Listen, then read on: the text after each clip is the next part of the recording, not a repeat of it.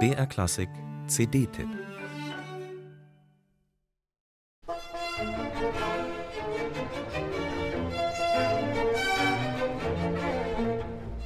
Der Mann ist Cembalist, Musikwissenschaftler, Dirigent und Pädagoge, insgesamt ein Phänomen.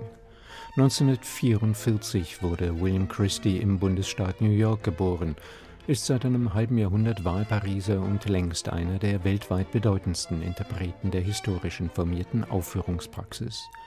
Sein Repertoire war und ist vor allem das weite Feld der Barockmusik, und irgendwie entbehrt es nicht einer gewissen Ironie, dass ausgerechnet ein Musiker aus dem amerikanischen Buffalo maßgeblich die Wiederentdeckung der großen französischen Barockkomponisten wie Jean-Philippe Rameau, Jean-Baptiste Lully oder Marc-Antoine Charpentier vorangetrieben hat, insbesondere die Renaissance ihrer großen Bühnenwerke.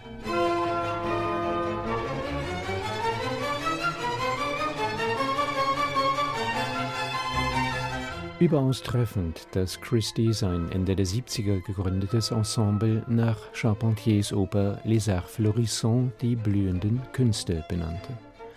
Nicht weniger als die Franzosen liebt Christie Claudio Monteverdi, Purcell oder Händel.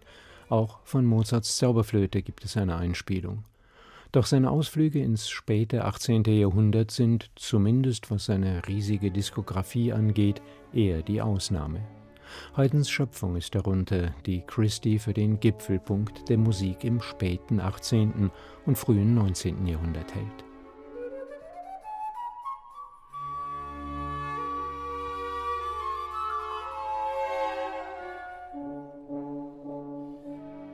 Zu Joseph Haydn ist Christie jetzt zurückgekehrt, hat vier der sechs Pariser Sinfonien sowie das C-Dur-Violinkonzert in Live-Aufnahmen der letzten Jahre veröffentlicht. Ein bisschen Französisch bleibt Christie also auch diesmal. Haydn schrieb die Sinfonien Mitte der 1780er für die Pariser Konzertreihe Concert de la Loge Olympique. Diesen Haydn-Interpretationen ist Christies Verwurzelung in Barock und Originalklang deutlich anzuhören. Hell und luftig klingt Les Arts Florissants, federnd und vital ist die Gangart, die Christie mit seinem fantastischen Orchester anschlägt.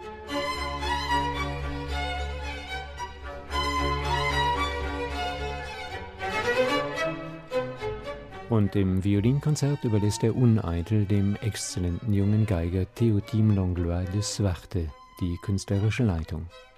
Der 27-Jährige, ungeachtet des eher holländisch klingenden Nachnamens ein echter Franzose, dirigiert von der Violine aus, auch dies historisch offenbar korrekt. Vor allem aber funktioniert es bestens und führt zu einer in den Ecksätzen lebendig gespannten, im wunderbaren Adagio innig versunkenen Deutung klingt wie der Gesang einer einsamen Seele in der Abenddämmerung. Haydn an der Schwelle zur Romantik geht auch fast ohne Vibrato.